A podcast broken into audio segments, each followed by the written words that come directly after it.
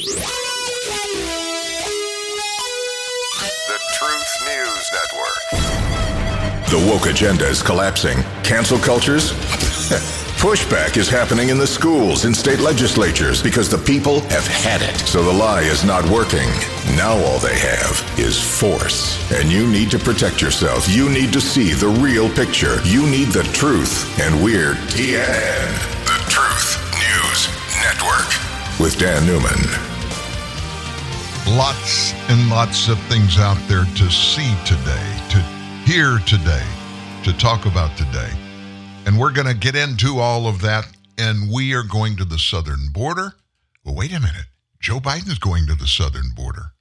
Donald Trump's going to the southern border today as well. Are we going down there with them? Well, it wouldn't make much difference. You're not going to hear anything credible come out of the mouth of this guy that created the entire border debacle that is ripping this nation apart and costing us trillions of dollars, something that we will probably never one hundred percent get over, get through it unscathed. It's just not going to happen. Too many moving parts. And of course, we're all confident now. We know for sure Joe Biden has no issues health-wise at all. Cognitive ability, he's sharp as a tack.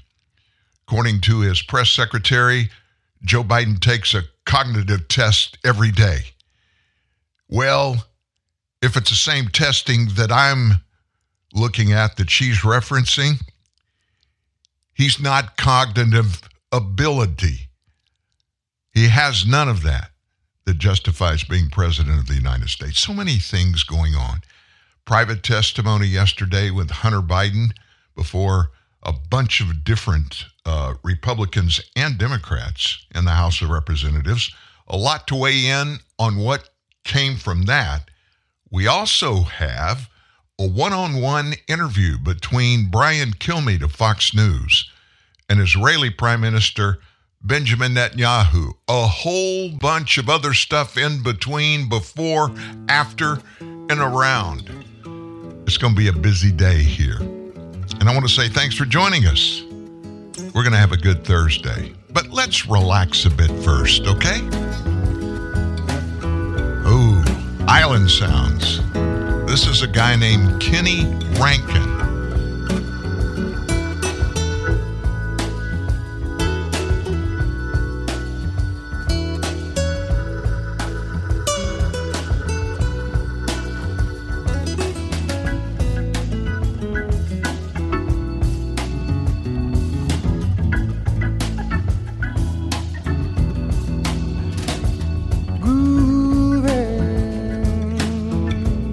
On a Sunday afternoon, really couldn't get away too soon.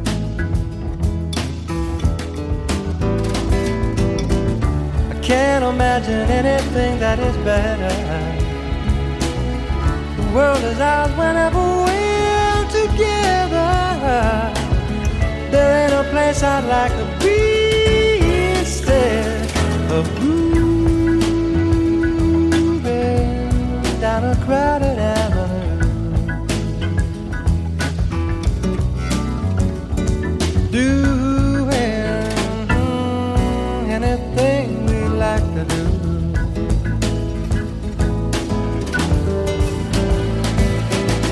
There's always lots of things that we can see.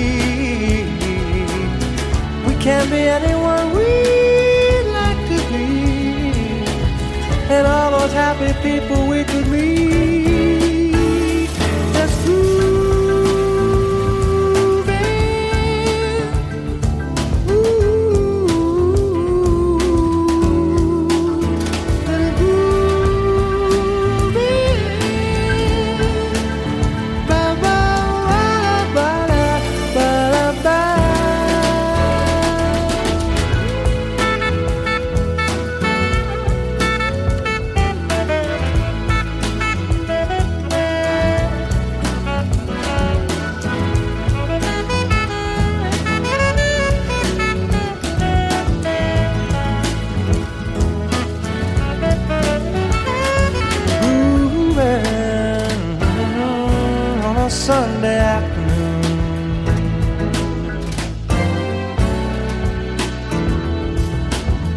really, really, really, really couldn't get away too soon.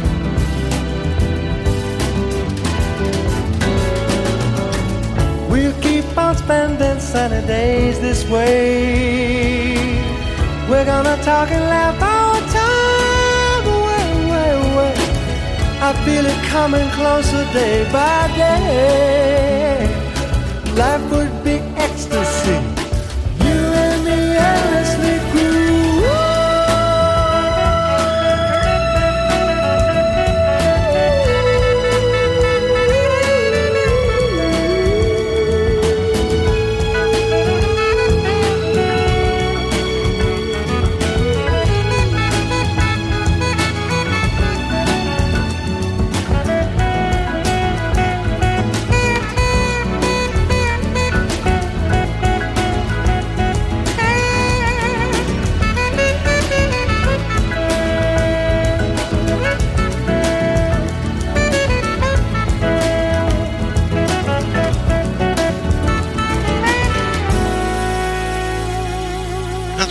songs that just makes you want to kind of tap your toes and whistle along or relax and think of somewhere on the beach with palm trees and those drinks that you get with the little umbrellas on there.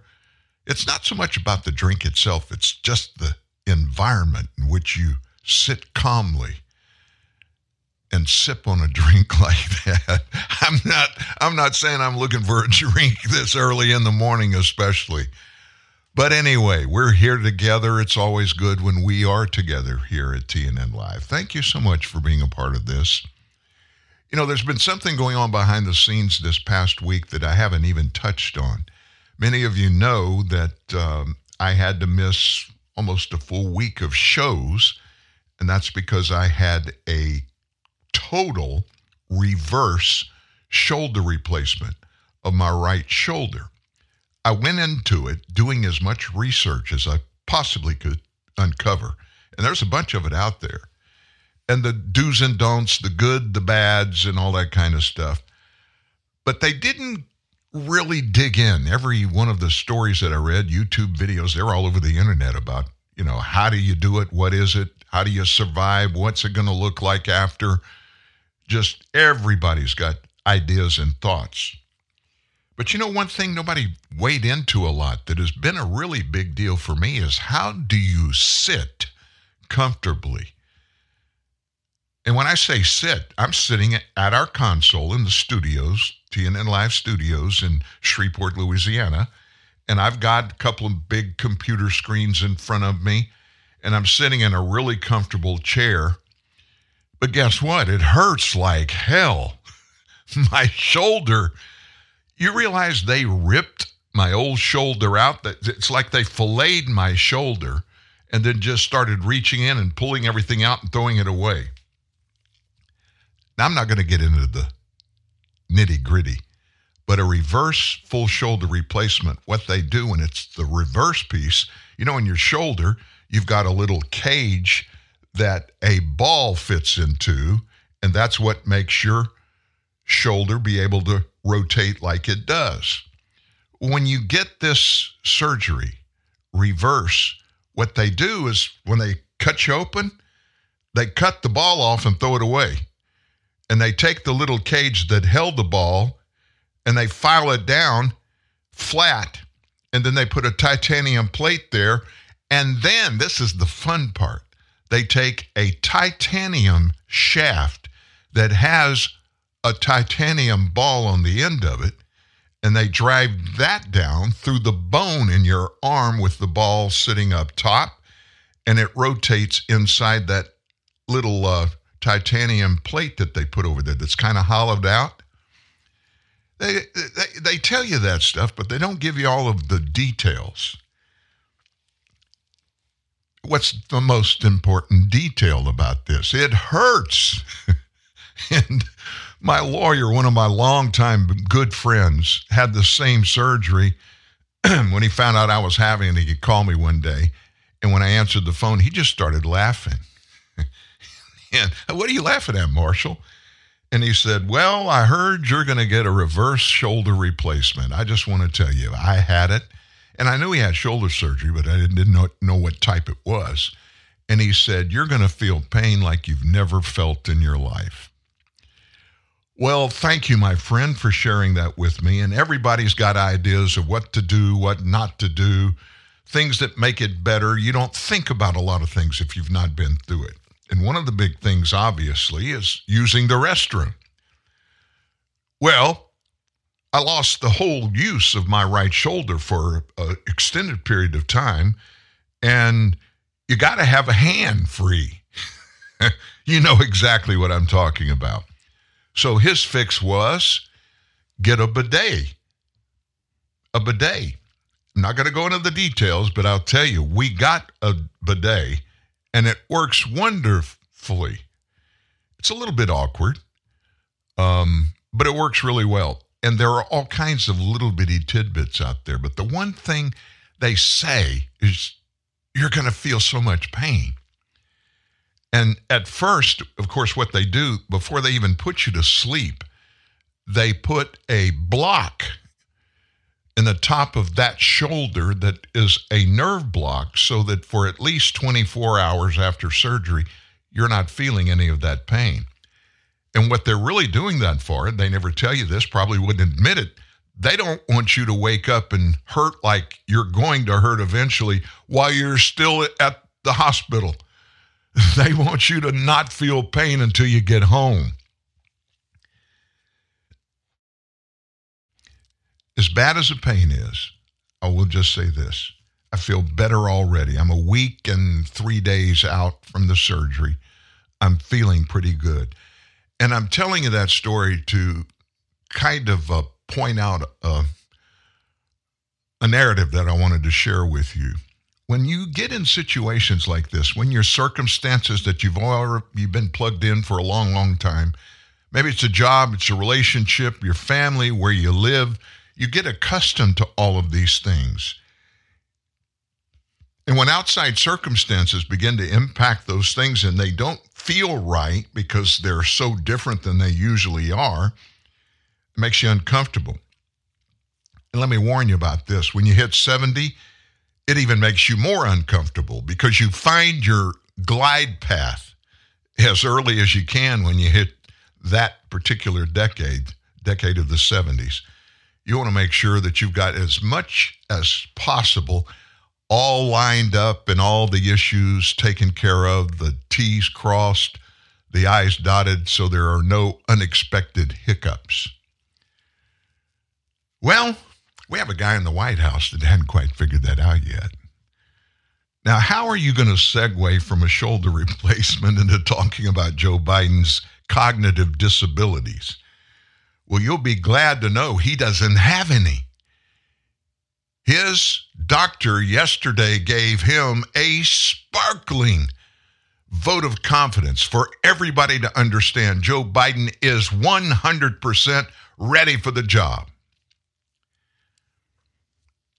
Weeks after special counsel Robert Hur presented the state of Biden's mental faculties as a reason not to charge him for mishandling classified documents, and a little more than a day since those issues manifested in a twenty-fifth Amendment resolution, the president told the press Wednesday he's headed for his annual physical. With a to-go cup in one hand, this octogenarian president marched out of the White House to jump on Marine One on the South Lawn, waved to the press, and announced, I'm going to Walter Reed to get my physical.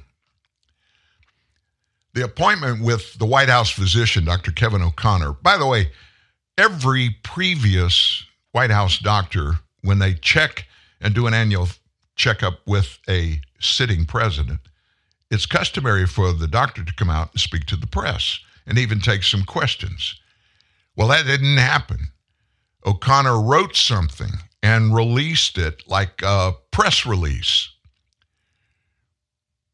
That sounds fishy, doesn't it? Why? Probably because it is fishy. Meanwhile, Colorado Representative Ken Buck, a Republican, introduced a resolution Monday of this week that read in part, calling on Vice President Kamala Harris to convene and mobilize the principal officers of the executive departments of the cabinet to activate Section four of the twenty-fifth Amendment and declare President Joseph R. Biden incapable of executing the duties of his office and to immediately exercise powers as acting president. That's a little caustic, don't you think? Extreme? Well, I don't know. Every day it seems to be getting worse and worse and worse. And then you get this thrown out there where you know it is not anywhere close to being factual that Joe's in great condition mentally or physically. In particular, Buck, that lawmaker, had made reference to the president's press conference following the release of special counsel Hur's report as one of many examples of cause for concern by every American.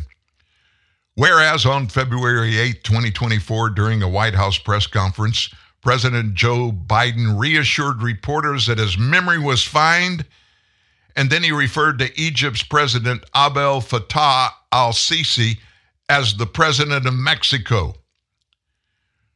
He's not. They don't even look alike. Numerous instances were articulated in that report, have played out in full public view, showing Biden's apparent cognitive decline and lack of mental stamina. With the White House expected to release a summary of the physical exam's results later today, and with a majority of voters and a bunch of polls expressing concern about his age and how that should keep him from seeking a second term, reactions over the unannounced trip to Walter Reed, reactions were skeptical, not only of what the report would say, but how the Democrat Party would move forward based on the results. And so here's how they're moving forward. They ain't moving forward. They're stuck right where they were. And sadly, that means so are you and I. We have a president that is not in tip-top physical condition, as his doctor reported yesterday. He did not take a cognitive test, or if he did, they didn't tell us about it. And certainly, he needed to be given one, but I understand why they wouldn't, or if they gave it and they won't talk about it, I understand that. This politicization of everything in our lives, especially in government, it's just gotten out of hand. You, you and I both know this. I used to say, maybe they think we're stupid. They know we're not stupid. They know we're smart enough to see and watch and listen. In this age of twenty-four seven instant everything from Washington, we see and hear everything, almost all of it live. We know what's going on. We can see the differences in Joe Biden. All you got to do is look back two years. Go grab a video right after he became the president. Any video, I don't care which one. And then compare the way he communicated in that video to the way he's communicating now just two years later. It's shocking.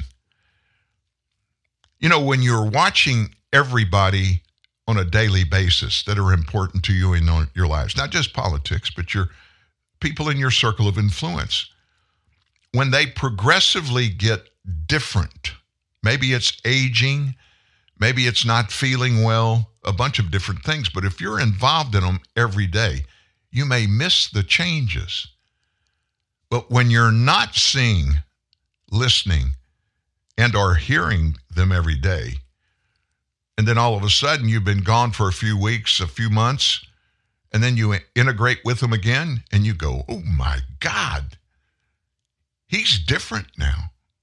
Something's changed. Do you think there's more than you and I that have noticed this about Joe on the planet? Do you think Xi Jinping knows it? What about Vladimir Putin? What about the mullahs in Iran?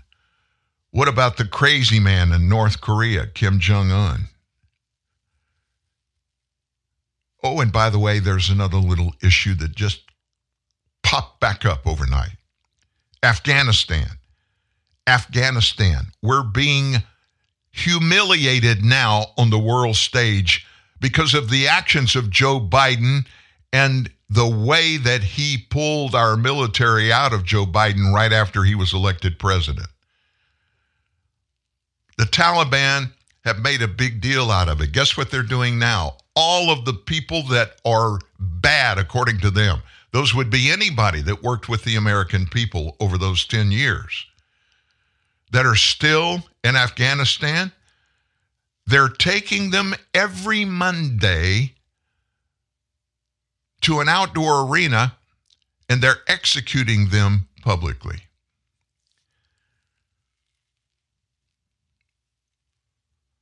Would they be doing that if Donald Trump was still president? No. We wouldn't have pulled out if Donald Trump was still president, and things would be peaceful in Afghanistan, much more so than they are now. And there certainly wouldn't be public executions happening.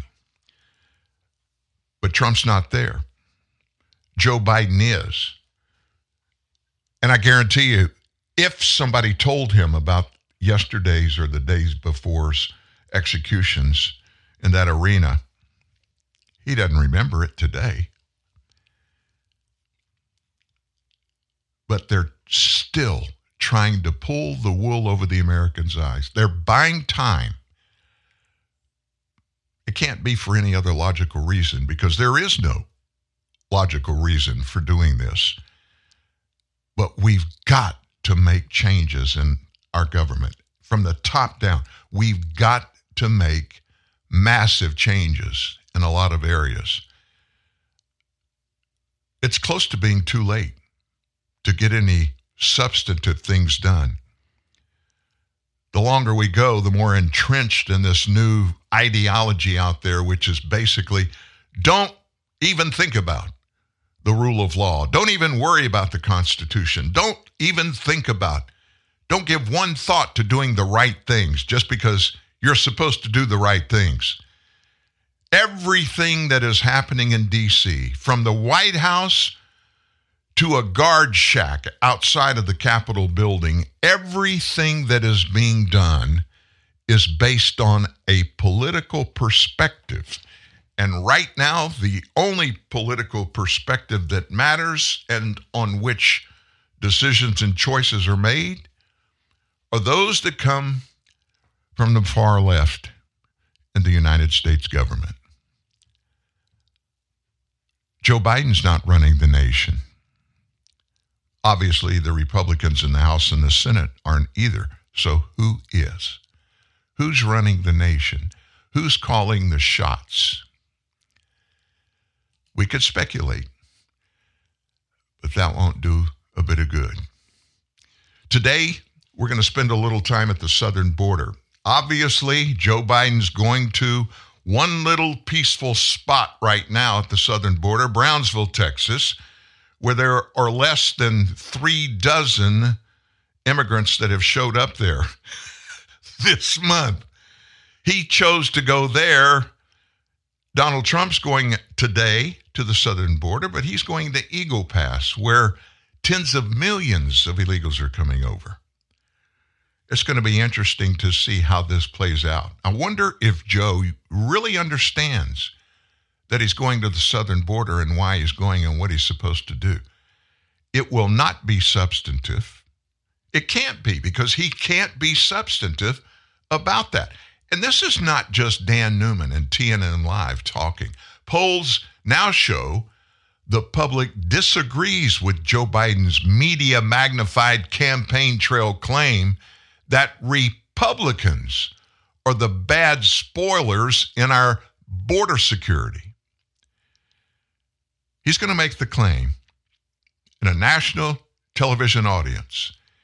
He's going to get a lot of airtime to make his claims, partly because Trump is also holding campaign events at the border today. Every day between now and November, we American people are going to know that the only reason the border is not secure is Donald Trump and his MAGA Republican friends. That's what Biden promised.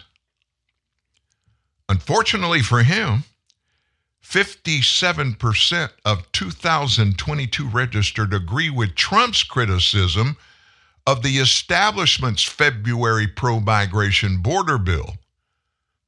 That's according to a February twenty-first, twenty-second poll by the Harvard Center for American Political Studies and the Harris poll. A February eighth through twelfth poll by Monmouth University showed forty-seven percent of nine hundred two adults dismissed the establishment bill as not tough enough. That Monmouth poll also asked this: who is more responsible for blocking this bill? The Republicans in Congress, the Democrats in Congress, or both parties equally? Only thirty-six percent blamed Republicans, thirteen percent blamed Democrats, forty-eight percent blamed both parties equally. Now, what's playing into this? There's been so many things playing into it, and they purposely have kept our attention just conflated across the world, watching, looking, listening for so many different things that we really don't have time to get into the ins and outs, the whys and why nots, and the contents and what the opportunities are to fix our southern border debacle. His, Joe Biden's, his migration inflow of more than six point two million economic migrants has deeply damaged his reelection chances. That's according to a, a Gallup report. Biden registers subpar approval ratings for his handling of five key issues facing the U S, including a new low of twenty-eight percent. So all these polls, when they're put together, American people are waking up. We now know Bidenomics is a, a farce. Not only is it not helping us, it's costing us dearly. His southern border policies are destroying the fabric of our nation, making it almost impossible to live a normal American life for regular, everyday Americans. These polls make it unlikely that Joe Biden can shove any blame for his migration disaster into Republicans' lap. For three years, the public has watched how Biden deliberately dismantled Trump's border protection in his first couple of days in the White House. His deputies have now welcomed one illegal or legal migrant for every American born during Biden's term in office.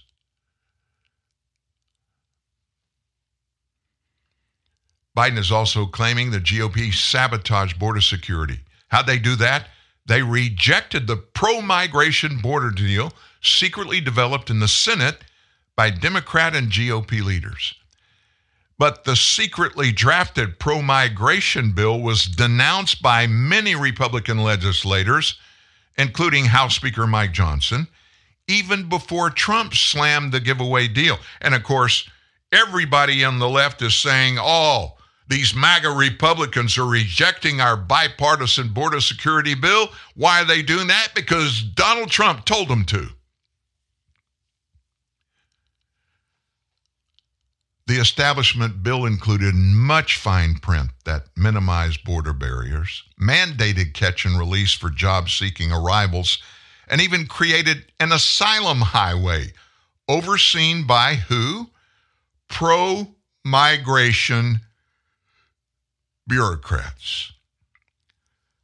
The bill was drafted by deputies working for the Senate leaders, Chuck Schumer, Mitch McConnell, but it was immediately rejected by the G O P caucus. Helped cause McConnell's February twenty-eighth announcement.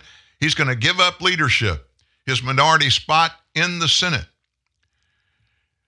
Despite Biden's claim that the bill was needed and popular, polls show the bill's easy migration rules are deeply unpopular. Here's an example. You know, never let facts get in the way.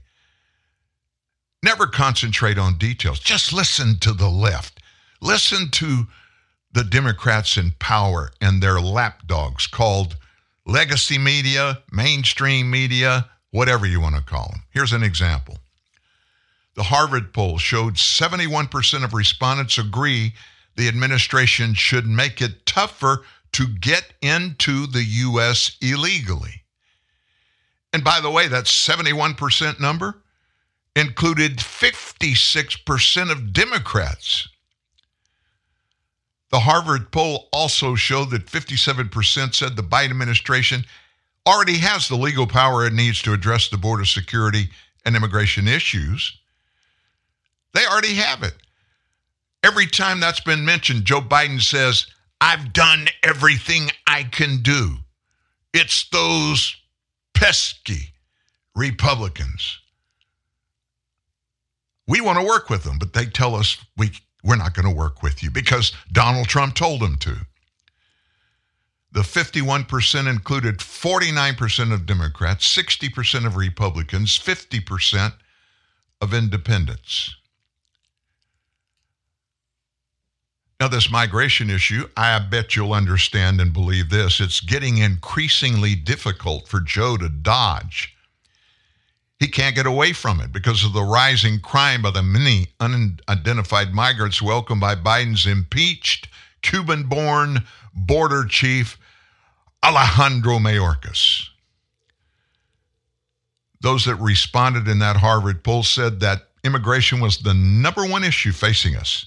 thirty-six percent score compared to thirty-three percent for inflation. thirty-five percent of independents, fifty-one percent of Republicans described migration as number one, the most important. forty-four percent say Biden's biggest mistake, he created an open border policy and a historic flood of migrants. He created it. He initiated it. It's all in his lap. And it's not just me. fifty-seven percent of Republicans, forty-seven percent of independents say that exact same thing. fifty-nine percent said they strongly missed Donald Trump's policies on the economy, on immigration, and on crime. A clear fifty-five percent to forty-five percent majority agree with Trump's opposition to the border bill. The crosstabs showed agreement from eighty-seven percent of Republicans, fifty percent of independents, twenty-eight percent of Democrats. Remember when Mayorkas bragged about ending nearly all of Trump's immigration policies back in twenty twenty-one? We have rescinded so many Trump immigration policies, it would take so much time to listen to them, he said. When it wasn't election time, the Biden administration was proud to have an open border. The nation of Colombia has all of a sudden clamped down on the global migration from South America around Panama's Darien Gap Jungle Trail. In twenty twenty-two, Mayorkas pushed Panama to let migrants avoid the long jungle trail and instead take boats to a U S-backed bus station way out in the jungle. Did you know that? Also, White House officials are now asking Democrats who run multiple sanctuary cities to help deliver criminal migrants to ICE for quick deportation. Joe Biden told ICE, Alejandro Mayorkas told ICE, don't cooperate with local law enforcement on any immigrants that they pick up. Don't accept them. And this turnaround, it just mysteriously and suddenly happened. It happened three years after Mayorkas announced that he would only deport migrants convicted of violent felonies. We welcome local law enforcement support and cooperation in apprehending and removing individuals who pose a risk to national security. That came from a White House staffer yesterday.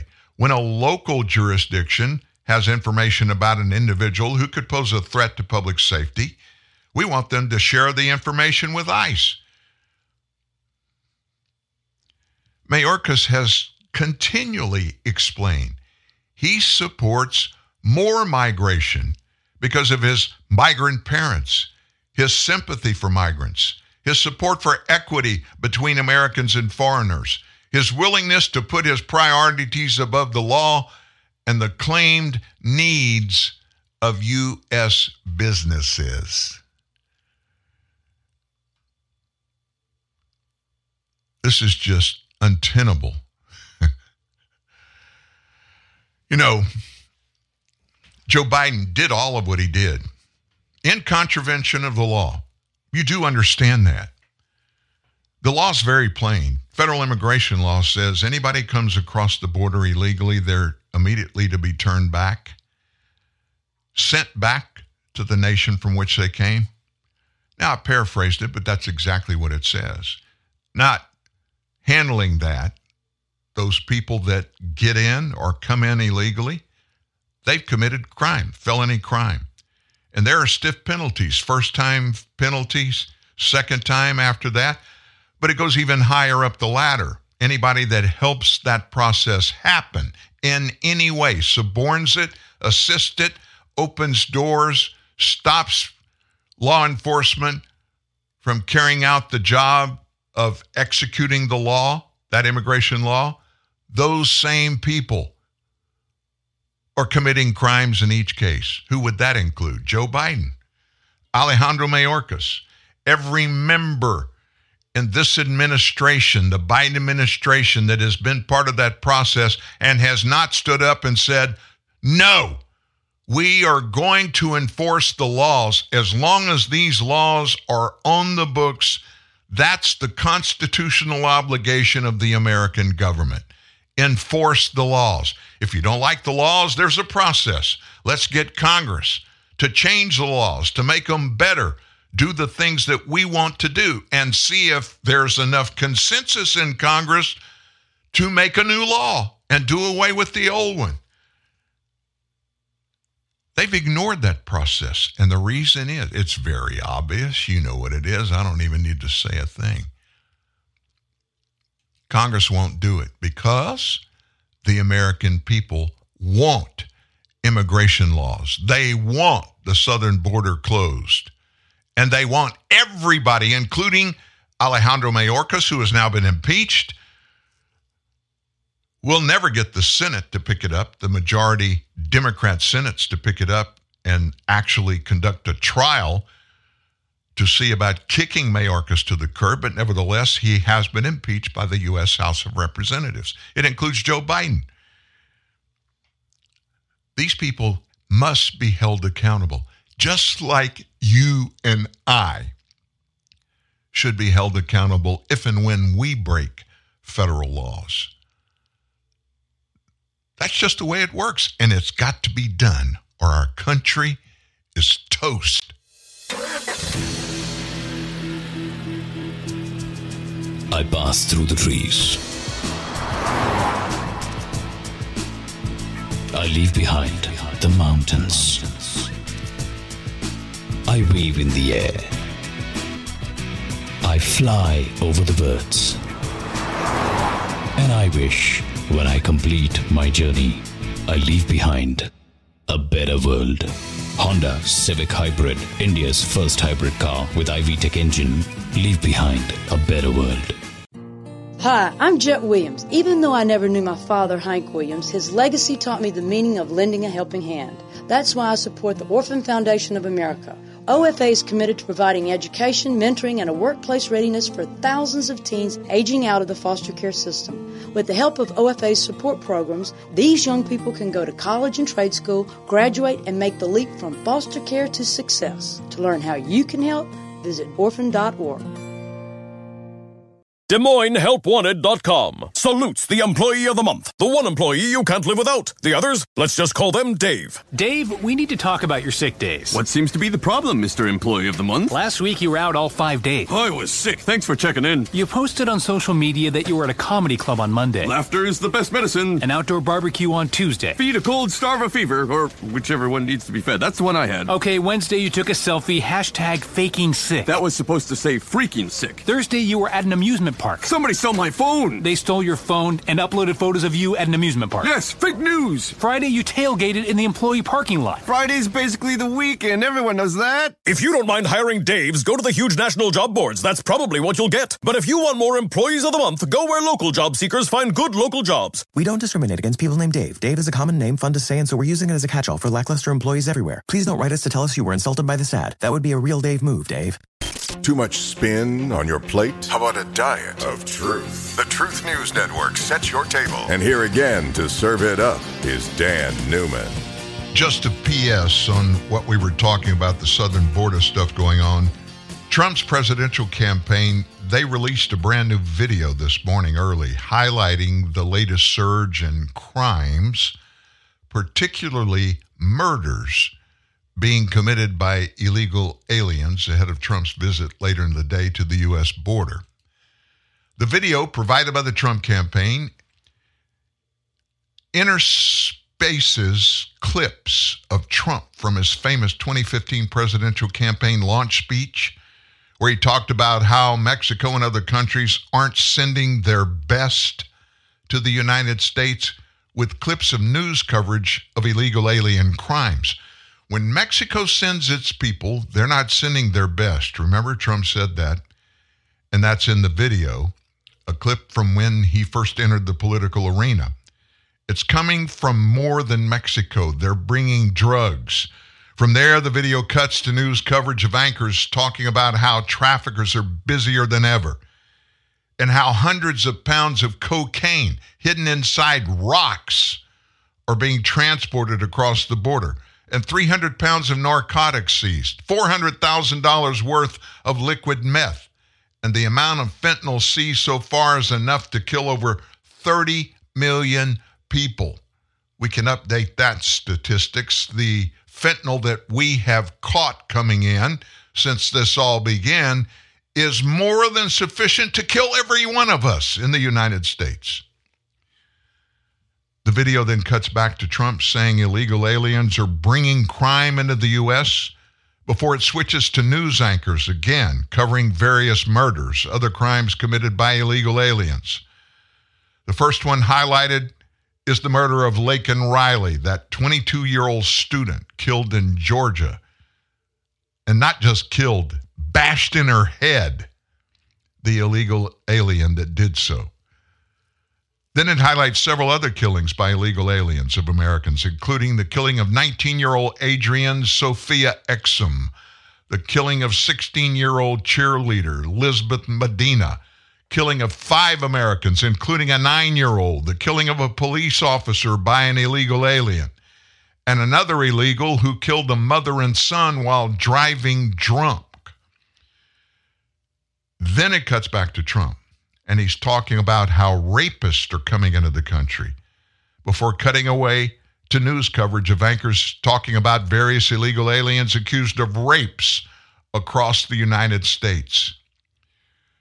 Finally, the video cuts to Trump in his post-presidency, talking about how Biden has made the border far worse than ever before. We had the safest border ever, and now we have the worst border ever, Trump said. And I mean anywhere. There's never been a border like this ever in the world. Now, let me just say this. You remember the big migration thing that happened from the shores of North Africa? About six years ago, they went across the Mediterranean, and they went up through states that border the Mediterranean up into Central Europe. I was in Switzerland for thirty plus days when that was going on. And I must be honest and tell you that it tore Europe apart. They had no expectation, no idea of what was going to happen to the infrastructure of their countries and criminality. I remember one story. It was a, a video. I forget which German city it was, but it was one of the big ones. It, it, I can't remember which one it was, but it was at about, I guess, eleven o'clock at night. And it was a big scene in a downtown area of that city. And there were illegal aliens, and guess who they were? This will also kind of tickle your understanding when I tell you. This is six or seven years ago. They were all young men. They all came from those Muslim North African countries. They were going door to door, breaking down doors, dragging German women out on the streets and raping them in public. The German government did their best to cover it up. I wouldn't have seen it if I hadn't been in Switzerland next door to Germany. And it was just a freaky thing. But it was inspiring to me to watch as then this thing transitioned to the United States, and it's exactly the same thing. Now, don't get me wrong. There are a lot of good people that want legitimate good lives for themselves and their family members that they see they will never be able to get in their country. I hate that for them. I do. I hate it. I'm so grateful, so thankful to my God and my parents that I was born in the United States. I'm an American citizen. Our kids, our grandchildren, and now one great-granddaughter. Wow. I'm a, I'm a great-grandpa. That we're in the United States, and it comes with all of the good opportunities for me. No guarantees other than my government, my Constitution guarantees me the right to be able to do anything and everything I want to within the law to achieve the goals and objectives that I want to achieve for myself and my family. That's a treasure. You and I should never take that for granted, because those people that are struggling to get across the southern border, not all of them, but some of them are legitimately worried for their lives. As I was getting ready to head into the studio to do this show today, Marianne was standing there. And I told her, I said this to her, we take so much for granted. We're so blessed. And yet we watch as elected and unelected bureaucrats, elected officials and unelected bureaucrats have created an environment where they consider themselves the arbiters of everything for the nation. They do whatever they want to do. When they get power, they use the power they have to get more power. And that means power over people. That means to accumulate, to come up with opportunities for themselves and those that they choose to bring along with them on whatever path they're going down.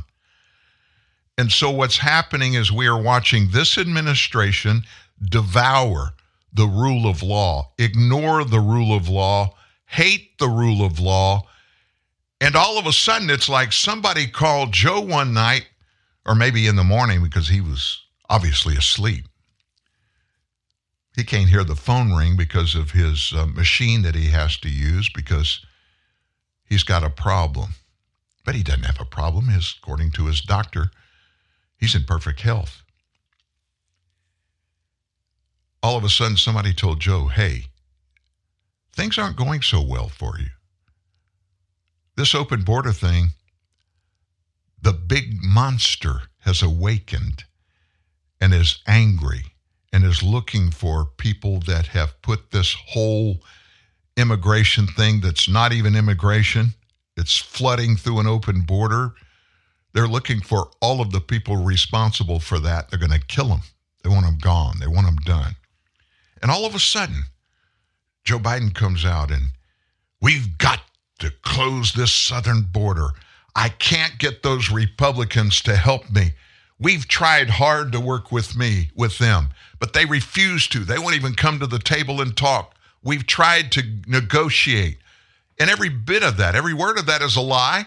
The only reason they're even talking about it now is because they're way, way, way, way, way, way down in the numbers in the polls in the support of the American people. And it's not getting better. And so when they do these kinds of things, you got to understand, nothing happens in a vacuum in Washington, D C. Any news conference you hear, any speech you hear, any hearing that you ever watch, it is all prepared and planned and the timing for it. It is all contrived.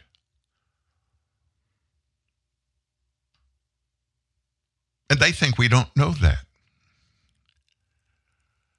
That's the part that just proves to me how unrealistic it is for these people to say they are elected or appointed to represent the wants and needs of the American people.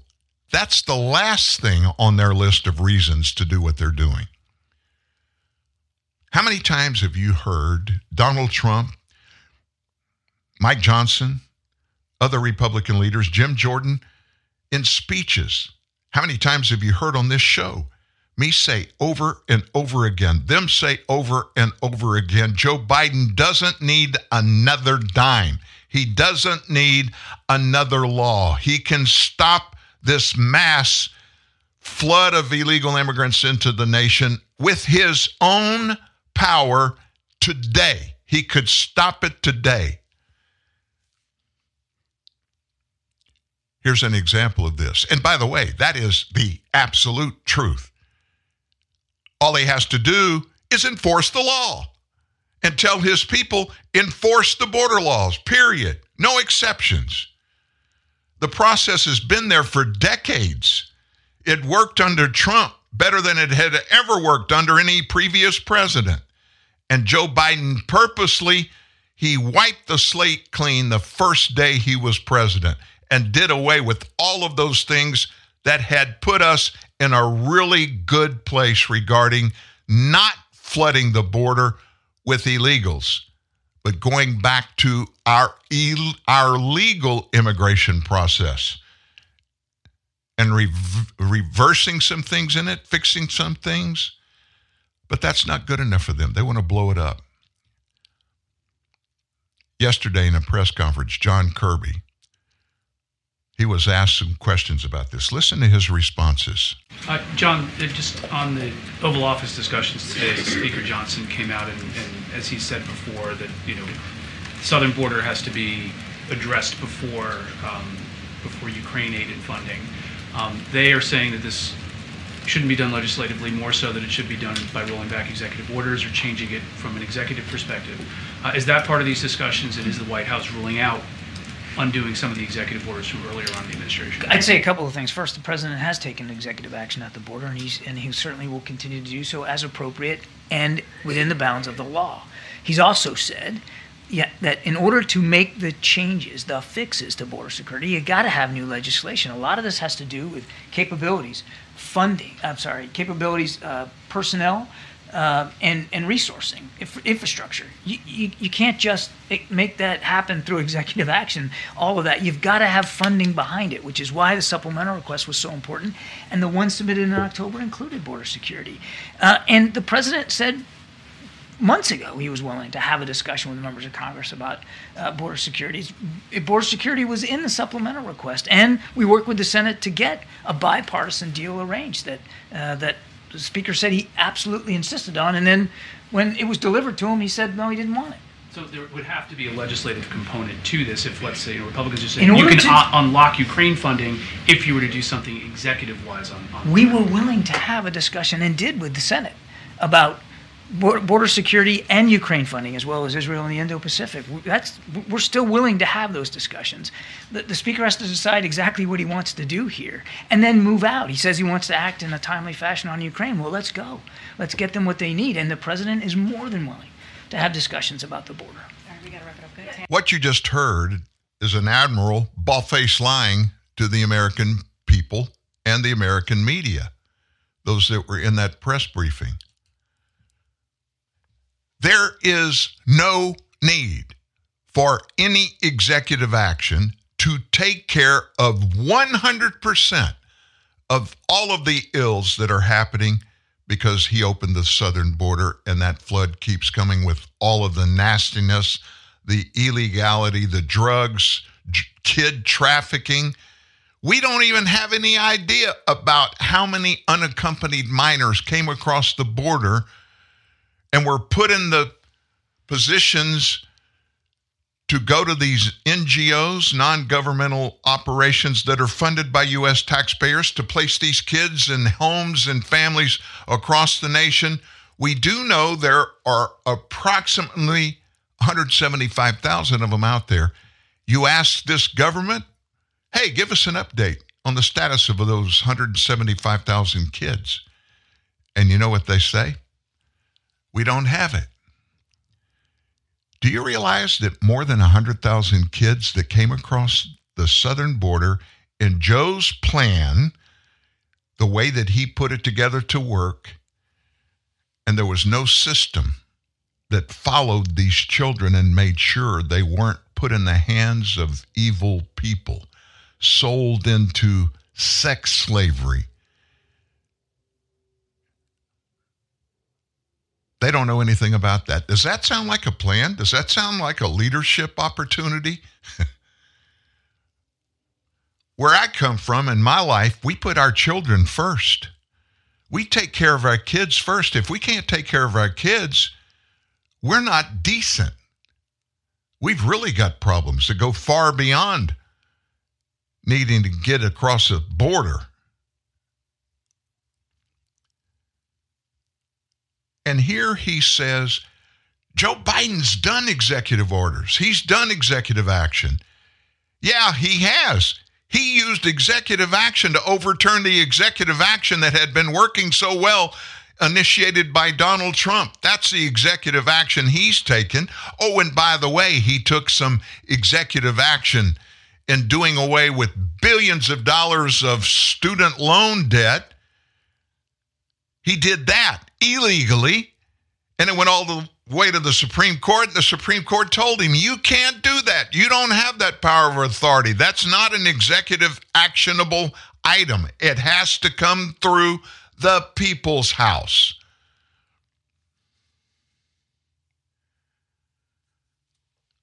They think we don't know what's the content in that big bill that was supposedly the fix-all. Why would you try to do a southern border protection bill and include anything in it about Ukraine and Israel? But it's chock full of all kinds of wants of junk and money and stuff that is nothing, has nothing to do with border security. That's why the Republicans, they won't go for it.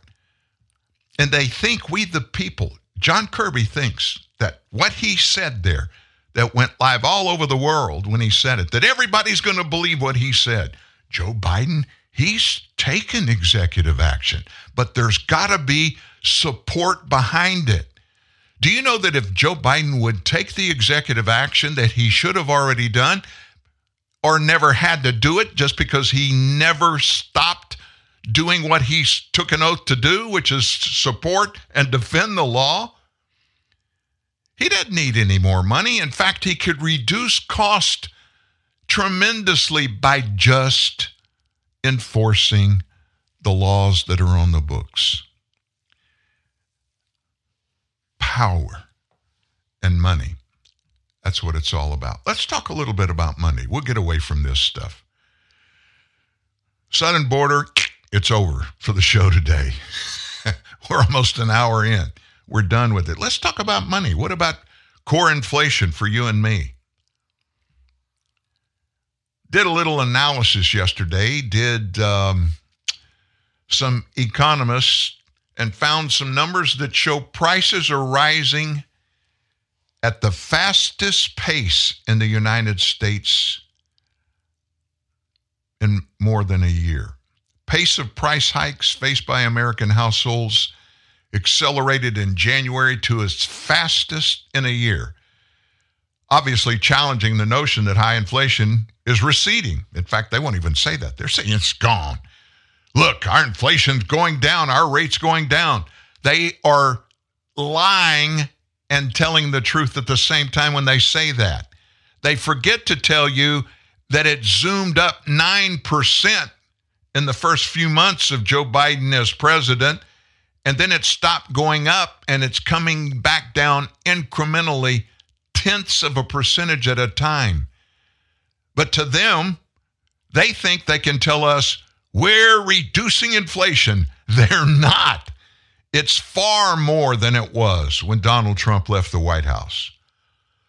Personal Consumption Expenditure Price Index, known as the P C E Price Index, up zero point three percent in January.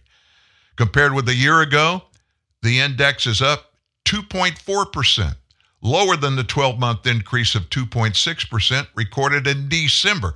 Year-over-year measures of inflation have been falling, as the very high numbers from the end of twenty twenty-two and the start of twenty twenty-three drop out of the calculation. The core price index, which excludes food and energy prices, I don't know why they do it, because we can't exclude buying energy or buying groceries. We Americans can't do it, but anyway, they look at it and supposedly it makes a difference. That index rose zero point four percent. That's four times the downwardly revised zero point one percent increase for the prior month. Over the last year, the core index is up three percent, a tick down from the two point nine percent twelve-month gain recorded in December. What is this? What's the summary of that, Dan? We are in tipping territory in our economy in the United States.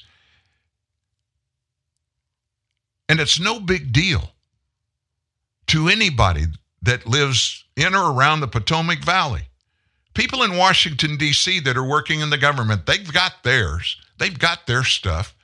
They're not worried about the price of gasoline at the pump going up twenty-five, thirty, fifty cents, a dollar. They don't care about that. They've got government jobs. Their economy is sure. They don't care about the price of making a house payment and what has changed. They don't have to worry about having a problem needing to sell their home because they can't afford it anymore. They don't worry about not having another home to go into, or when you go to find one, you find out rents, lease payments are up higher than they've been in decades. None of that matters. None of that matters.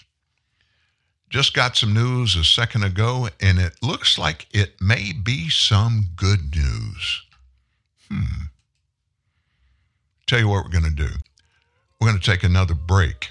During the break, I'm going to dig in and find out what it is, because I know you're just like me. If there's any shred of any good news around, I want to know about it, because nothing I'm looking at's worth the flip.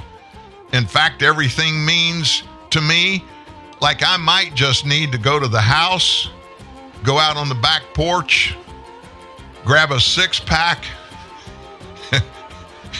and choke back my tears. It's so bad. That's up next. Just because you think something's right doesn't mean it's right. Just because you think something's wrong doesn't mean it's wrong. But always get the truth about right and wrong here at T N N, the Truth News Network. Does it matter to you that all our chefs are well-trained? Or that our kitchens are both S L S I and G M P certified? That we freshly bake goodies throughout the day? Well, it matters to us to know that your family will enjoy every bite. At Kiehl's, we're fresh because of what we do. But more than that, we're fresh because of you. It's Super Salmon Days down at Fish Brothers. For a limited time, bring in any fish and get a chilled salmon entree free. You heard right. Bring in any fish and get a free chilled salmon entree. And I mean any fish. Got a swordfish lying around? Bring it in. Got a goldfish you're sick of feeding? Bring it in. Got a fish that's been sitting in the sun for a few days? Bring it in. We'll throw it in with the rest of them. What we do with the fish is nobody's business but ours. Just enjoy your salmon eight ninety-nine with our famous stew. So, welcome on into Fish Brothers Seafood Themed Restaurant, where everything's a great catch. Except the shrimp.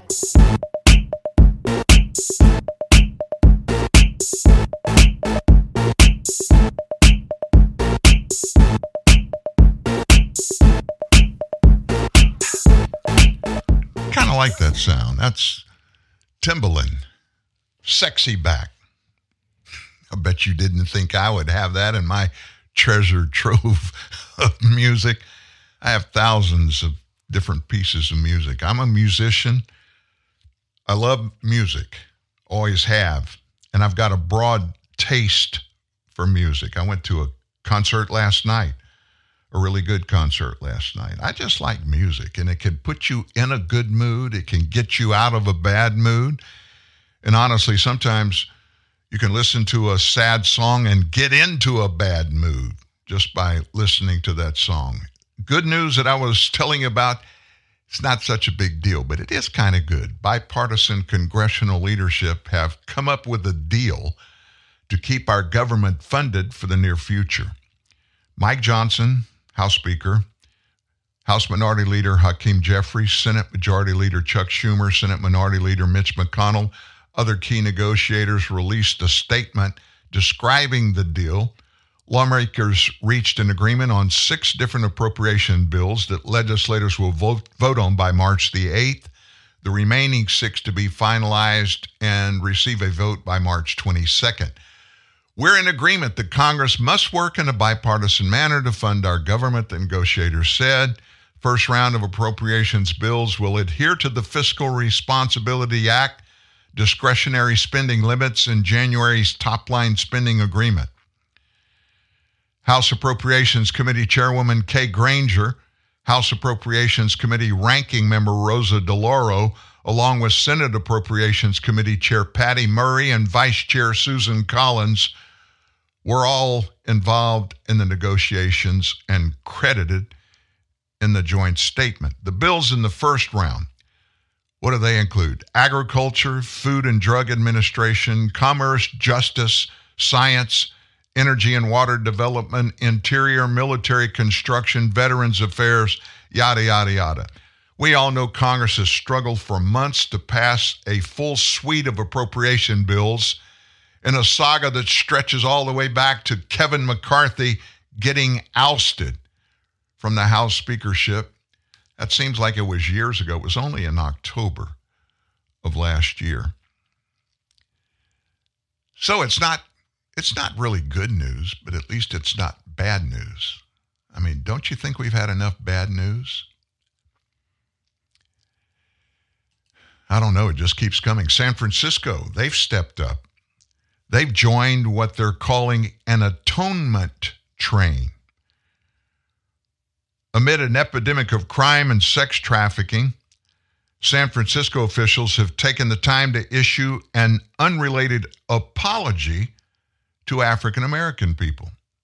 Specifically, San Francisco's eleven supervisors all voted in favor of a resolution yesterday to formally apologize to black people for decades of alleged racism and discrimination. Quote, on behalf of the city and county of San Francisco, San Francisco Board of Supervisors offers its deepest apologies to all African-Americans and their descendants who came to San Francisco and were victims of systemic and structural discrimination, institutional racism, targeted acts of violence, and atrocities. San Francisco joins another major U S city, Boston, in giving such an apology. Nine states have formally apologized for slavery. Let me, let me just point something out. The only, only reason I wanted to touch on this was to tell you, this is a dead-end thing. It has no teeth in it, no substance. It's basically trying to make somebody feel good about themselves. Is this something we need to do? I don't know of a person alive today that was an active participant on either side of the slavery issue, being a slave or owning any slaves. And when it comes to racism,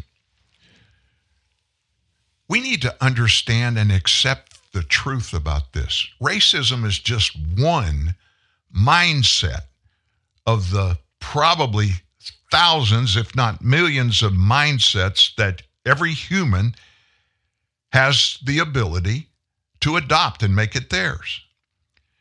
Nobody's ever born a racist.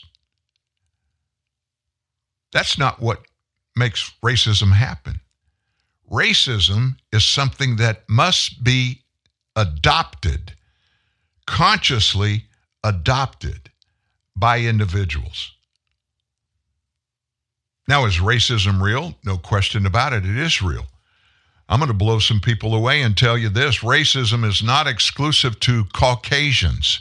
In fact, it may be true that the Caucasians in today's white America and other countries around the world are probably the least racist of any skin-colored person on the planet. Why is that? One reason, one reason only. We, the American people, not me, not you, not our parents, not our grandparents, maybe our great-grandparents and the great-great-grandparents, physically took racism slash slavery head on, and at least legally in the United States, got rid of it. It's called the Civil War. Well, Dan, you can't just wipe the slate clean with that. There were people that were slaughtered. They were they lost everything. They were created equally by the Creator, but they were never treated that way. They were abused. They were lied to. They were sold as chattel property. You can't just dismiss that. Excuse me. I'm not going to hold you accountable for the sins of your great-great-great-great-grandparents. It means nothing. It accomplishes nothing. And you have nothing to do with what they did.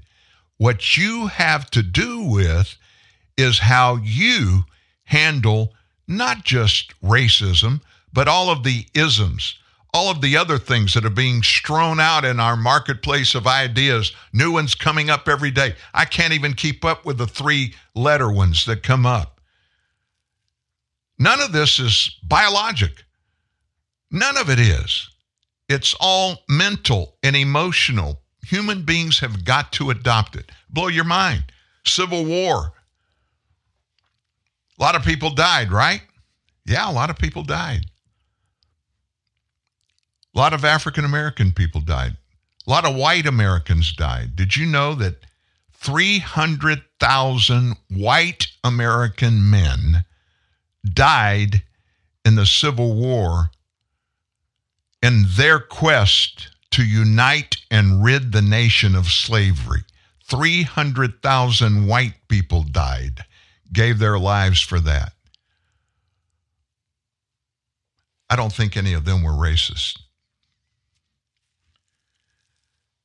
Black people can adopt racism. Brown people can adopt racism. Jewish people can adopt racism. Anybody can. But also true is that you can do away with it. You can dig it out yourself, throw it away, and reject it for the rest of your life. If you so choose, it is a personal choice. For years, I owned an arena football team. Most of our players were African American. Most football players in college and professional ranks today are African Americans. And there was a whole segment in the Arena Football League of militant black people that hated anybody that was a white person that was in management or ownership of arena football teams. Why did they hate them? Because of skin color, because of racism. It didn't matter to any of those people what the facts were, what was done, what was created, what anybody invested or created or put together, opportunities. They didn't care about that. It didn't matter what they were paid to play, paid to coach. None of that mattered. All that mattered was white people own most of those teams, and that means there's racism because no black people do. That very thing is, is an example of racism. We need to stamp it out, but it's got to be one person at a time. One at a time. Now, I want to get into something, and I want to do it right now because you're going to hear an audio segment, probably, if not the most important, one of the top three important ones you're going to listen to uh, in the next year here. And it's an analysis of the Hunter Biden appearance yesterday in a closed setting with members of the House of Representatives, both Democrats and Republicans, in which they were a free fall. They were all able to ask the questions that they wanted, Democrats and Republicans. Now, since it was a closed hearing, we won't get, there'll be a, uh, there'll be a release of the script, the manuscript of the goings-on in that committee hearing later, but we have to turn to and rely on some people that were actually in the room. And you also have to remember members of Congress, because this was a classified hearing setting, there are certain things that they can't get into the details of. But it was important for all of us as we have this big thing hanging over our heads, headed into the November election, is Joe Biden corrupt? Is there such a thing, a real thing, as a Biden family syndicate? Did they really take money from all of these foreign governments illegally? That's all being considered at this particular point. So this was a very critical thing that happened yesterday. And they got a bunch of answers for things they wanted to know. In fact, they got some answers to some things that were really important to them. So last night, Sean Hannity had James Comer, Jim uh, Jordan, and uh, Smith. He's the head of that other committee. Had them on last night, and they broke it down. You're going to want to listen to this whole thing. It includes a bunch of very important details, facts, and information. Here with more on today's deposition, House Oversight Committee Chairman James Comer, House Judiciary Committee Chairman Jim Jordan, House Ways and Means Committee Jason Smith. He's the chairman there. Uh, all right, James Comer, let's start with you. Let's get your general impressions of the day. Well, I thought it was a very good deposition for us. Uh, we were able to confirm a lot of the wrongdoings uh, through Hunter Biden's testimony. Uh, there are many financial crimes that we believe have committed that were committed by the Biden family. Uh, Hunter was asked about specific transactions with specific L L Cs, that many of whom that I've uh, referred to as shell companies. Uh, he, we got his answer on the record, and we're going to go back and, and uh, verify many of those things. But what we also learned today, Sean, was that a lot of what Hunter said was contradictory to what three of at least three of his former associates said. So I think the next phase now is to bring Hunter in for a public hearing and hear from the other Biden associates, and let's determine then who the American people think are telling the truth, because we've got the bank records. Bank records don't lie. We know the Bidens have taken in tens of millions of dollars from our adversaries around the world, and we still don't know, after all these depositions, after all the hours of testimony from the Biden family, exactly what the Biden family did to earn the thirty million dollars from our enemies around the world. Well, I think, Jim Jordan, that's that's a key part of the question here. Now, Hunter on his own laptop, yeah. that was very real, implicates his father. Half his income goes to Pops. What account should I pay for Dad's home repairs? ten percent for the big guy. Then, of course, we have Devin Archer. Not one, but twenty phone calls he testified to that Joe called in on with foreign business partners, then meeting Elena Baturina and others at the Cafe Milano, uh, the Russian oligarch foreign business partner. That seems to implicate the father in a major way, uh, and a big part of the testimony from what I read and, and heard in my sources had to do with the fact that he just wanted to protect his dad under all circumstances here, in spite of what would be a lot of evidence to the contrary.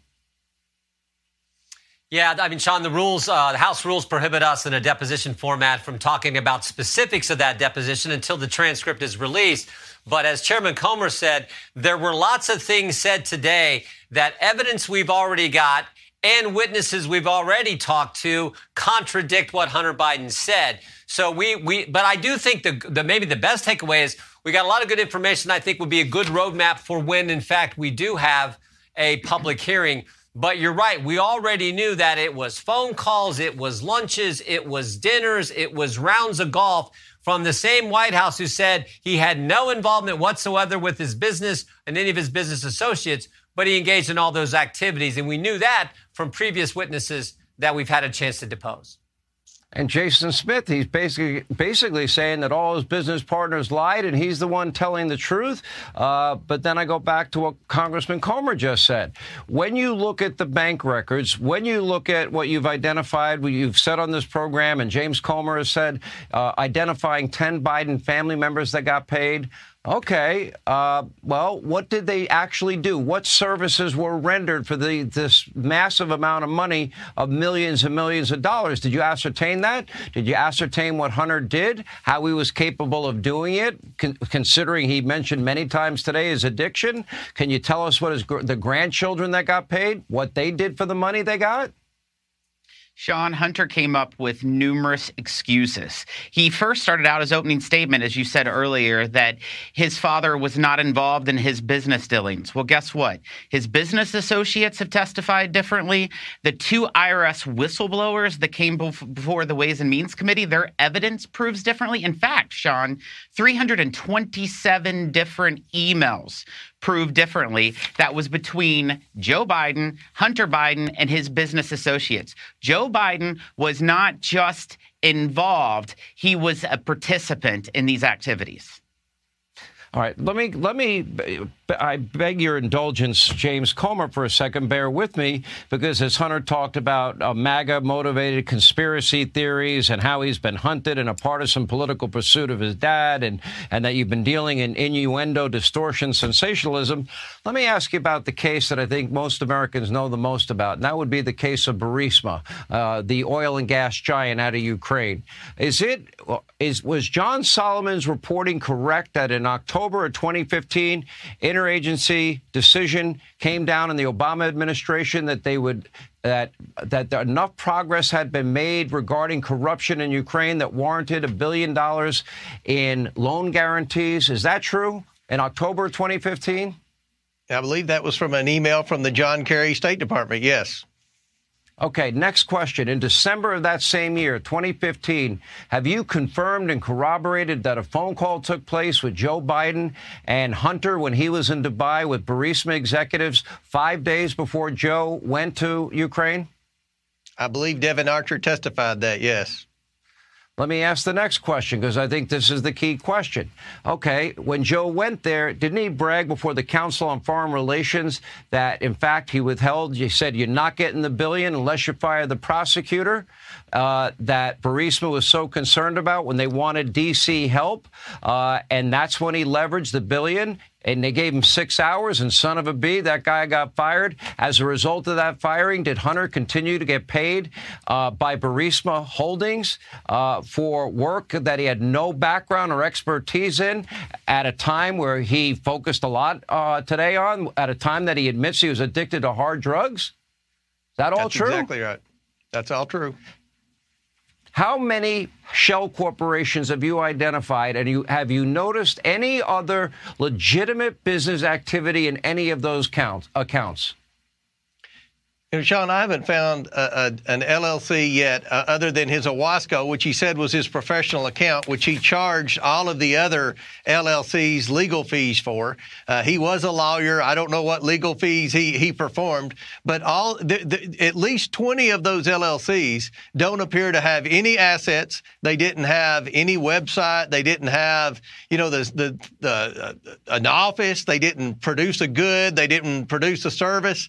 Uh, they, they weren't involved in any type of manufacturing. They weren't licensed to be any type of lobbyist or consultant. So it, it appears that twenty of those L L Cs uh, were in fact shell companies. A shell company by definition is a company with no assets or no known purpose. Now, some of the companies he tries to claim uh, throughout uh, the course of this investigation were investment companies, but we released a, an email from a bank examiner that looked into one of these so-called investment companies and said in an email from one bank examiner to another, this appears to be an investment company with no investments. I think that email pretty much sums up everything that, that I've been able to uh, learn from all of these uh, different Uh, L L Cs well, that the Bidens had. Jim Jordan, let me go to the other oil and gas giant, this one out of China. Again, Hunter, no experience. Hunter claims the WhatsApp message uh, was written when he was either high or, or drunk. Uh, he claims now that in spite of what he wrote, his father was not there. First of all, uh, for somebody that was high or drunk, I'd say that was a pretty articulate message that was sent and pretty sophisticated on, on some levels. But he sent it. Is it true or not true that days after that exchange, that millions of dollars was sent to one of the Biden family uh, bank accounts? Is that true, Jim Jordan? Yes, that's true. Uh, that's exactly accurate, Sean. Okay, and, and explain before that, what that Sean, means. In the spring of that, yeah. Yeah, in the spring of, in the spring of that year, you had eight Chinese executives show up at the Four Seasons with Hunter Biden and his business partners. This is according to testimony from uh, uh, Rob Walker. And while they're at this lunch to close the deal, in comes Joe Biden for a drop-by, a drop-in, and he does a short speech to the group and then leaves. And then the deal gets sealed. Then the agreement gets finalized. And a few weeks later, Hunter Biden gets three million dollars from this Chinese energy company. And then later that summer, the very thing you just talked about with the WhatsApp message is when the five million dollars comes into Hunter Biden. Okay, Jason Smith, in any of these business dealings where we're talking about tens of millions of dollars, um, can you, uh, Hunter claimed, I guess, his background on a U N board, on an Amtrak board, his background as an attorney. But then again, when convenient, he seems to claim, you know, that he was addicted at the time. Uh, Jason Smith, is there any services that you've identified that he offered any of these companies for the massive amounts of money that they're talking about here? The only services that he offered to all of these companies was access to the brand. And the brand is Joe Biden, his father. They sold access all over the world. The Chinese, Ukraine, Romania, you could name the countries, in millions of dollars, knowing that this is how you get to his father is through him. Last question. Uh, I'll ask Congressman Comer and Congressman Jim Jordan. Um, A lot of people felt that Hunter got special consideration when you sent a second subpoena. Uh, I understand that this this deposition was not videotaped today, and you agreed to only three hours of the deposition on the Republican side. Um, what would you say? Was that consideration given to Peter Navarro or Steve Bannon, that are both facing jail terms for contempt of Congress? James Comer. Well, I think that uh, we got a lot of questions in. You know, the, the I think the deposition lasted longer than that. Jim may have a better idea. I don't know what the final count was, but the Democrats didn't use their full hour. The way the depositions work, we get an hour, then they get an hour. Uh, we took the full first hour. They took about twenty minutes the second hour. We took another full hour. They didn't take but maybe fifteen minutes the second hour. And then we went uh, way past the third hour. So uh, I feel like we got a lot of questions in, but I'll yield to Jim Jordan and let him answer that. Jim? No, no, Sean. Yeah, I, I think we had a, a good deposition today. As we said before, I think we got a roadmap for if, in fact, we have a public hearing uh, at some later point. And, uh, you know, we, we got these contradictory statements from Hunter Biden to all the witnesses and evidence we've gathered thus far. So we're going to continue our impeachment inquiry. Next week, we have Sally Painter, who was with this Democrat public relations firm that did work for Burisma. And then the week after that, we have a public hearing with Robert Hur on the classified document issue relative to Joe Biden mishandling all those classified documents right. over several decades that he did, according Last. to the special counsel's report. Last exit question. On a scale of one to ten, how damaging was today's testimony or deposition to Hunter Biden? Jason Smith, you go first. one to ten, ten being the worst. Well, I would say that um, they're pretty good at not recalling many things, so I would say an eight. Okay, James Comer. I'd say an eight. Okay, Jim Jordan. Yeah, Sean. Sean, I think it was very good for us. As I said, I think we got a lot of information that we can use if, in fact, we have a public hearing, as uh, Chairman Comer's talking about. All right. You know, I, as I listened to that, I um, this is the third time I've listened to it. I listened to it last night, listened to it early this morning, listened to it again. It's so stinking obvious that there's all kind of shenanigans going on. It makes it even more obvious than ever before to me that there is a separate tier of justice in the United States for people like Hunter and Joe Biden. There may be more than two tiers. There may be three or four, I don't know, but whichever one is the lowest in priority would be the one that I live in. Many of you could say the same things. How could these people get by and skate through doing these kinds of things that are literally in our faces, seemingly not even really trying to hide them, bragging about them, and not be held accountable for doing it? To me, that very thing that that is actually happening in our faces today is far more critical than knowing that millions of people are flooding into our nation across our southern border, and we have no idea who they are, what they brought with them, where they're from, what their intentions are. I heard one Republican yesterday parrot that stat that I've given you again and again. four hundred thirty thousand felony acts have been committed against Texans by illegals that have come across the southern border in two years. four hundred thirty thousand. And you see, because that didn't happen in Delaware, or it didn't happen in, oh, I don't know, New Hampshire, Maine, Vermont, it's okay. It doesn't matter. Think about that, four hundred thirty thousand, and that's okay with them. That's not sufficient to get this president to act. So what does he do? He just keeps on trucking. He does what he wants to do with whom he wants to do it for whoever and whatever he wants to do it. And it's not exclusive to Democrats. Don't ever get where you believe that is only one political party that's involved in it.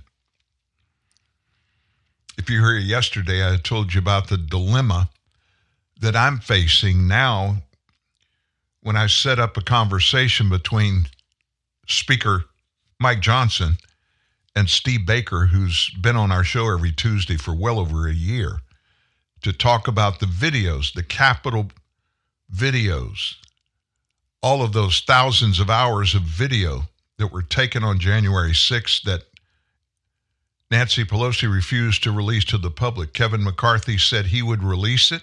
He released at the very beginning and then immediately reached out and grabbed his permission slip and took it back in. Mike Johnson, when he became speaker, he told me and you live on air here at T N N Live that he had unilateral control over the release of those videos and that he was going to release every one of them. Steve Baker told us that he's only released of eighteen hundred cameras worth, one thousand eight hundred seventy-three cameras worth of video from that day. Mike's only released eight of those cameras. The video from those cameras. Why is that? This kind of stuff didn't just start happening. That should scare you even more than it does the fact that it's going on. There are reasons for all of this stuff. That's what we need to be cautious about and be ever vigilant about, to watch and find the facts if and when we can. Now, I will have a chance to confront Mike Johnson for that, and I'll do it. In fact, I'll guarantee you, I, he has staffers that listen to this show. Wouldn't surprise me if I got a response to what I'm saying right now. I hope I do. I just want to be able to come up with a plausible reason why, when he made it such a big deal, he told Steve Baker in those words, I, he said, have total control over release of all of those videos, and we are releasing every one of them. That was the week he was named speaker, three months ago. Speaking of Mike Johnson, there is, we found out late yesterday, a contingent of renegade House Republicans that are working together to come up with a plan to cut the legs out from under Mike Johnson by going around him to force a floor vote on that Ukraine aid bill. This renegade Republican, Brian Fitzpatrick of Pennsylvania, he's the ringleader of this effort to undermine Johnson by using a parliamentary maneuver known as a discharge petition to move an alternative version of the stalled Senate foreign aid bill to a vote in the House under the pretense that it also includes border security measures. And he gave C N N's Jake Tapper a progress report on this.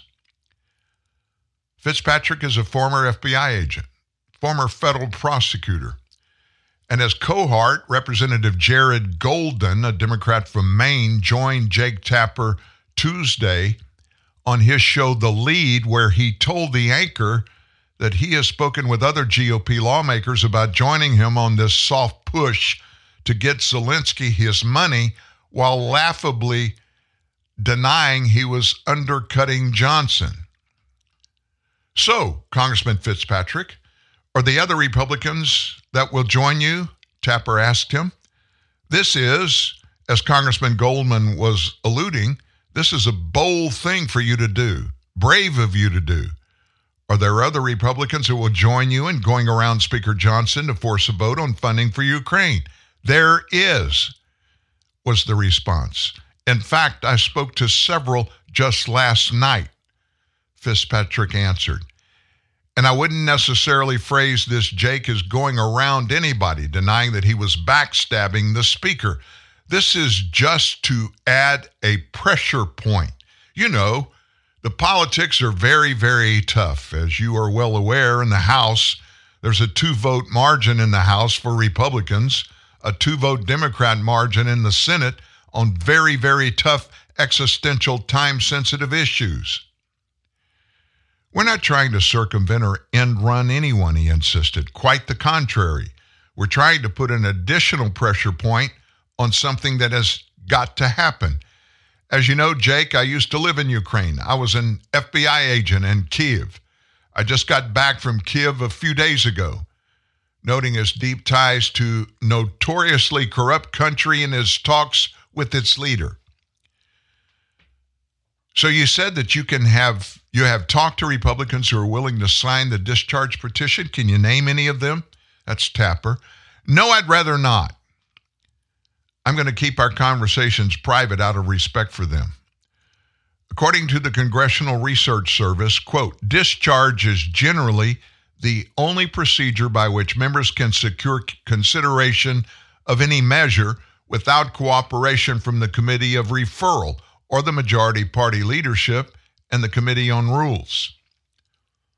The bill slightly downsizes the payout to Ukraine to forty-seven billion dollars, shaving thirteen billion dollars from the Senate bill, and also includes money for Israel, as well as the Indo-Pacific, along with reinstating the Remain in Mexico immigration policy for one year, which Joe Biden could do with a stroke of his pen.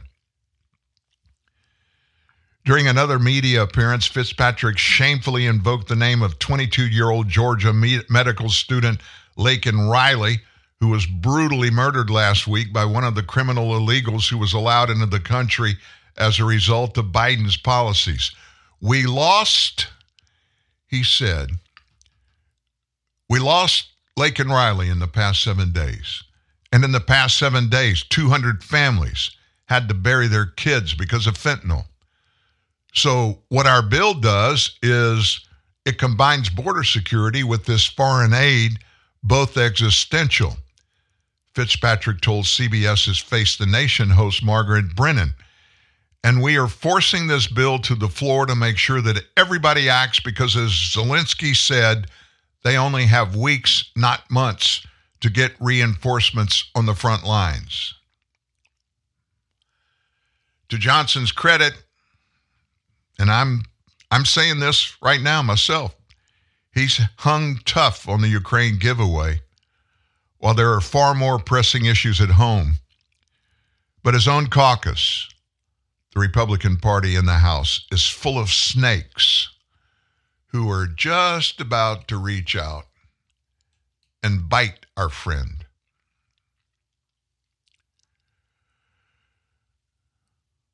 Man, I wouldn't want to be in Congress for anything. More, more, more in this foreign flood of people coming to the nation. A Honduran illegal immigrant in my state was arrested yesterday for raping a fourteen-year-old girl, stabbing a man over and over again during a robbery.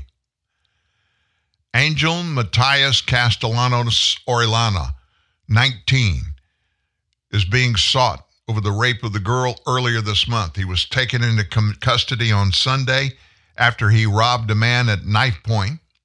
This is in Kenner, which is a suburb of New Orleans. The girl met Castellanos on social media. The pair met up in the Susan Park neighborhood sometime in early February. Castellanos is accused of attacking the girl, holding a knife to her throat and raping her. After the victim reported the assault, detectives got a warrant for Castellanos' address. Days later, the illegal immigrant accosted a man, demanded he hand over his property as he got out of his vehicle. He then stabbed the man multiple times in the face and his back. Miraculously, the victim survived and is recovering in a local hospital. Officers at the scene found Castellanos Orellana covered in the man's blood, standing in the middle of the street. Castellanos has been charged with armed robbery, aggravated battery, first-degree rape, aggravated assault for two incidences. A federal ICE detainer was also issued for him, police said. In the Facebook post, Kenner police said that local law enforcement agencies are often hindered when they're trying to deal with illegal immigrants because of the lack of documented identifiers. Noted that Castellanos has used aliases in the past, including the name Elvin Lockett. They also asked anyone with information on him to contact them. Kenner Police Department Chief Keith Conley, I heard him in an interview this morning. He is extremely frustrated that his hands are being tied concerning illegal immigrants and crime in the New Orleans, greater New Orleans area.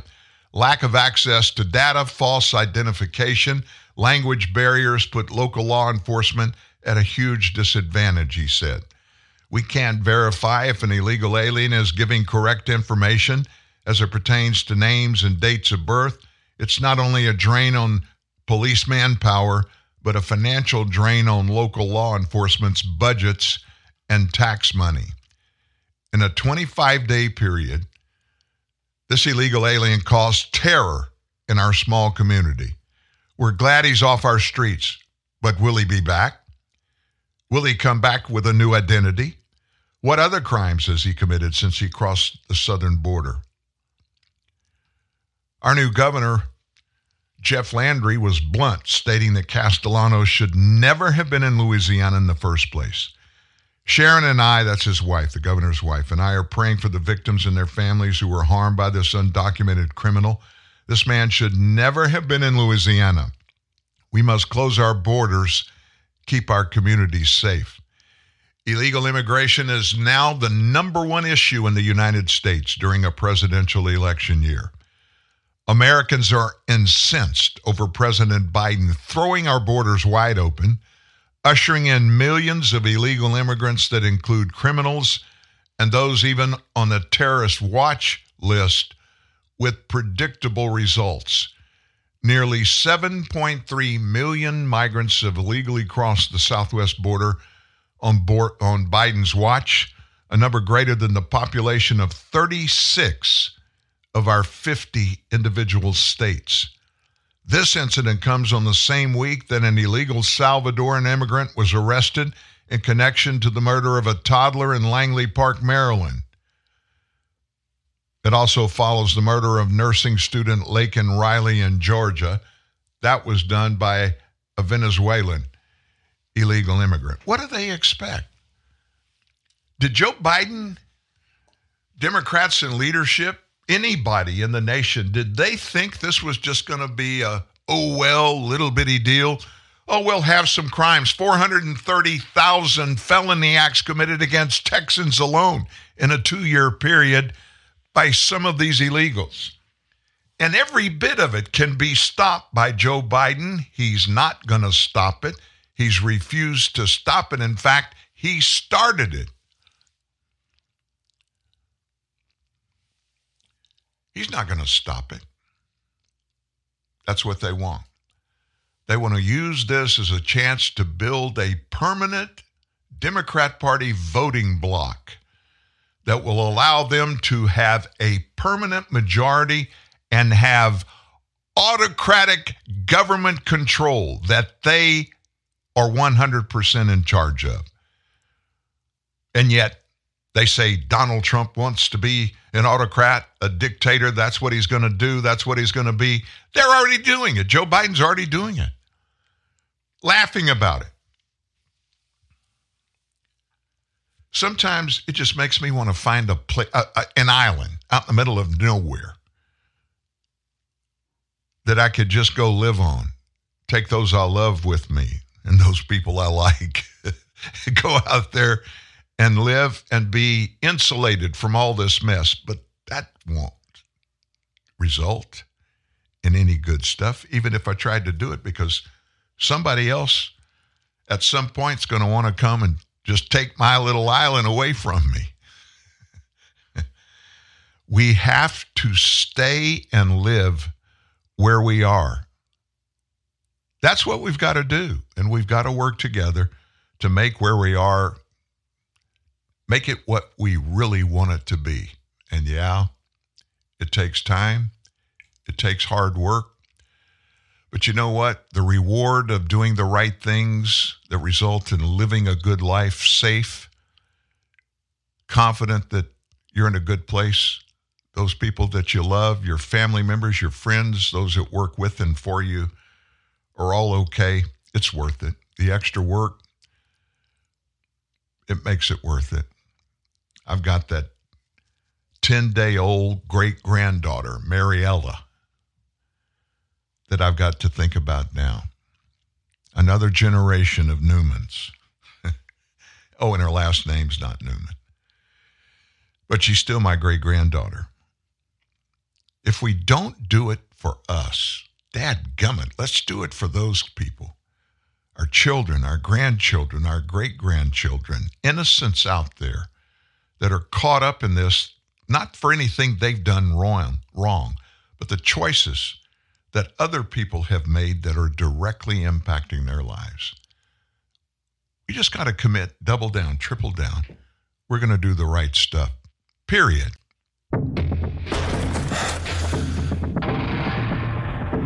When playing football, you run up to one hundred twenty pitches. You work out six hundred fifty muscles. You withstand three times your body weight. You treble your adrenaline production. You raise your heartbeat to one hundred eighty times per minute. And in the end, you lose up to three liters of sweat for one goal. This game is not a game. Gatorade works with no artificial colors or sweeteners.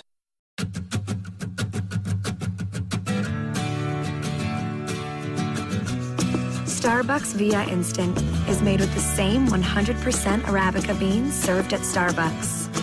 So it's the only instant with the rich, delicious taste of the Starbucks coffees you love and takes only seconds to make. Starbucks Via Instant, the only instant coffee of its kind. Available in black, flavored lattes, and iced coffee. Hi, Tom Bodette, quote, checking in on my smartphone. Everyone's checking in nowadays at airports, restaurants, appointments with certain medical specialists. Seriously, people, T M I. Anyway, thanks to the Motel six mobile app, you can book a clean, comfortable room at Motel six on your smartphone and get a great rate. Then when you get to Motel six, you can check in after you check in. Your friends will be totes jealous. I'm Tom Bodette for Motel six, and we'll leave the light on for you.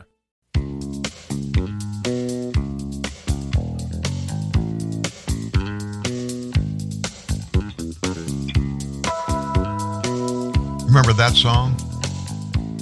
Michael Franks. I think it was from eighty-two. Your Secret's Safe With Me. That's a good song. That's one of those uh, smooth jazz songs I like. That's my favorite music genre. Well, whenever the Democrats are in power, they find ways to destroy everything they get their hands on. As DeRoy Murdoch said in a New York Post, Democrats are wreaking havoc, division, and devastation. No one exemplifies this better, or should I say worse, than New York State Attorney General Letitia James, who is a deranged racist who has achieved notoriety by basing her entire political career on an outlandish campaign to get Donald Trump. Miz James gives fiery speeches. In every one of them, she accuses Trump of every conceivable wrongdoing under the sun. Her words and her behavior reek of uncontrollable anger. James is unabashedly racist, and she's sexist. The country, she said, and I'm quoting her, is too male, too pale, and too stale, exposing her dislike of men and white people. Her behavior by itself, it's not unusual for those afflicted with Trump derangement syndrome.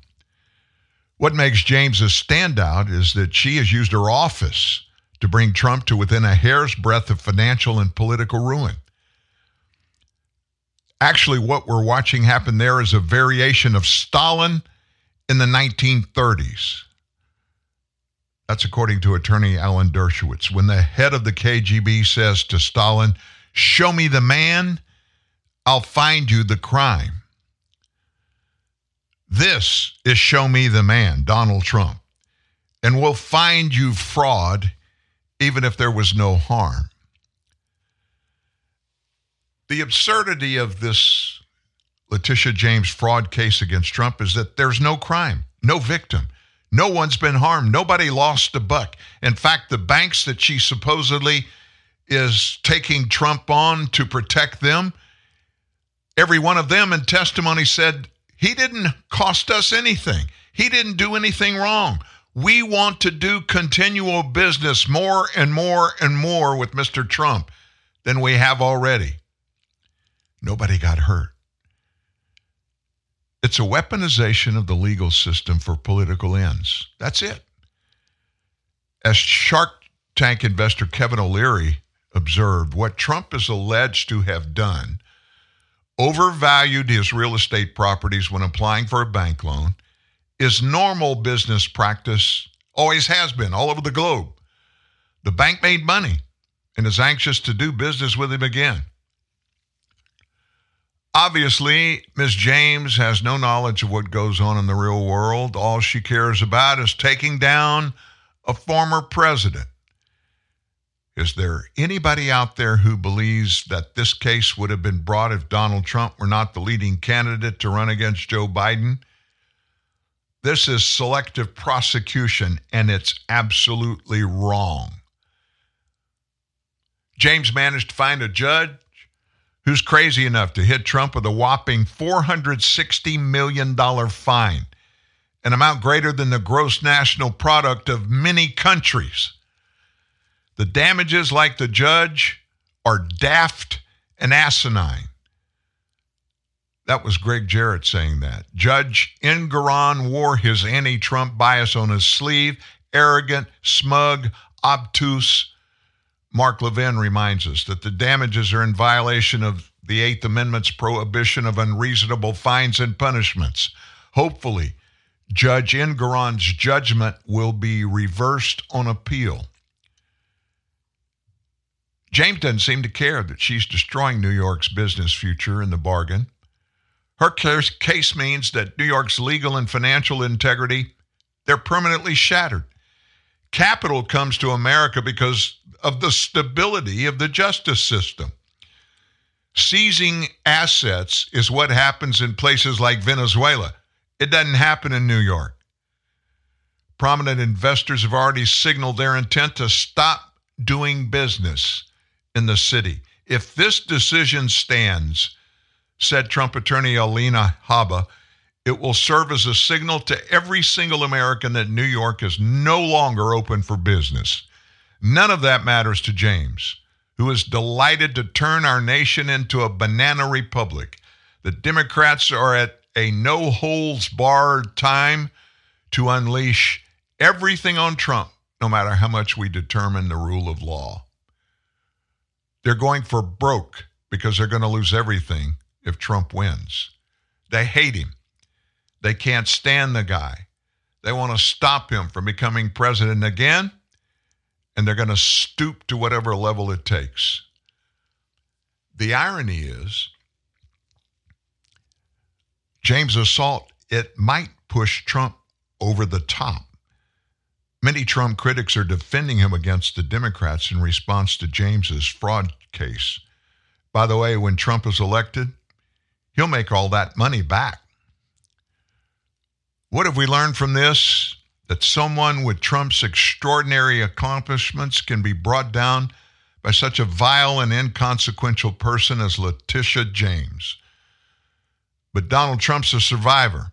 Looking forward to James's reaction when Trump wins the election in November. As her head explodes, we will discover there's nothing inside but anger and vindictiveness. That's my two cents, folks. That's going to wrap up today's show. And I messed that particular click up. I apologize for that. It's a good show. Steve Baker set to appear to be arrested tomorrow morning at eight o'clock in Dallas. Pray for him tonight. We'll see you tomorrow. One look in your eyes, and there I see just what you mean to me. Here in my heart, I believe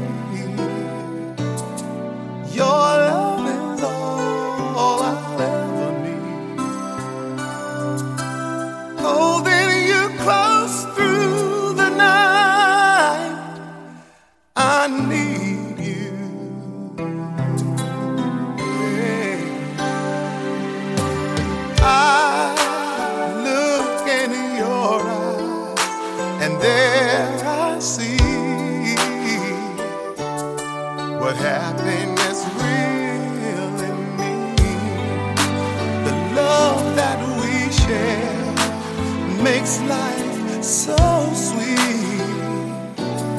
Together we'll always be. This pledge of love feels so right, and ooh, I need you. Here and now, I promise to love faithfully.